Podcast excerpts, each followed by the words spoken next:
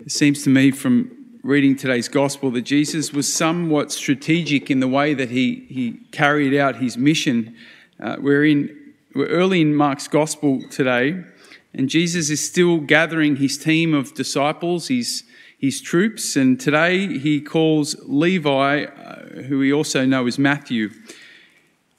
Matthew, of course, was one of the despised tax collectors, and no doubt this was a surprising selection, another surprising selection uh, at least in, in the mind of others. But then, as we see, soon after he calls Matthew, he's in Matthew's house. And he's having dinner not just with Matthew, but with a number of tax collectors and sinners. We're not exactly sure what kind of sinners they were. We can assume they, they weren't morally upright people. But by calling Matthew onto his team, it seems to me that Jesus knew that he would be able to make more friends with Matthew type of people, tax collectors, sinners, people he might not have otherwise have had access to. So it seems to me it was no accident that he called Matthew. It was part of his plan, you see.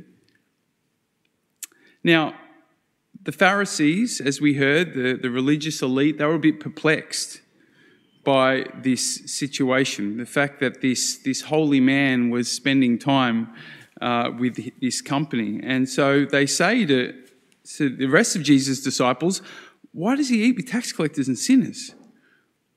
See, it seems that the religious people, at least some of them, they had this idea that, that God's people were in a different kind of class. That you weren't supposed to associate with the ungodly, with the secular, with sinners. We might be contaminated by them, you know, or at the very least, we're, we're a bit above them, right? We, we don't associate with them. But Jesus, of course, he, he quickly uh, dismisses the idea, this idea. He says, It is not the healthy who need the doctor, but the sick. I did not come to call the virtuous, but sinners. Now, I hope, I really hope that when you are conscious of your own failure, when you're sitting in the awareness of your own sinfulness, that you remember these words of Jesus. I really hope that. Especially then, you remember them. Not now when you're feeling all good and you're at church and you're inspired, but when you're really feeling low about yourself, I hope you remember these words. It's not the healthy who need the doctor, but the sick. I've come not for the virtuous, but for sinners. See, what we see in, the, in Jesus so often is that God has a special heart for the lost. He leaves the 99 to seek out the one. His love is big enough to cover us even, even in our greatest failures.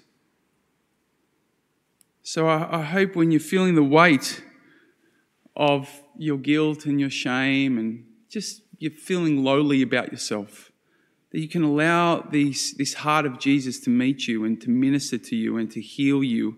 That, that they're very precious moments to encounter the love of God when we least feel that we deserve it. When, we when we're brave enough to, to just accept God's love in that moment. Oh, it's so beautiful, so precious. the second thing I, I hope uh, this, these words of Jesus kind of uh, inspires within you is to have the same heart. That you would seek to respond to the people that you may have classified as sinners or as ungodly or as, you know, people I wouldn't normally associate with. I hope that when you hear these words of Jesus, you're inspired to respond to them with the same heart as Jesus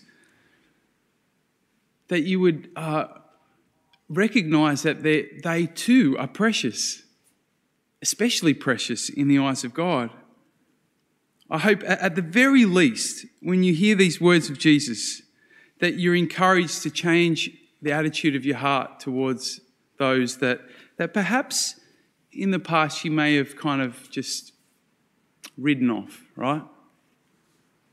I hope that you're encouraged to recognize that they are deeply loved by God, and, and in fact, I'm no better.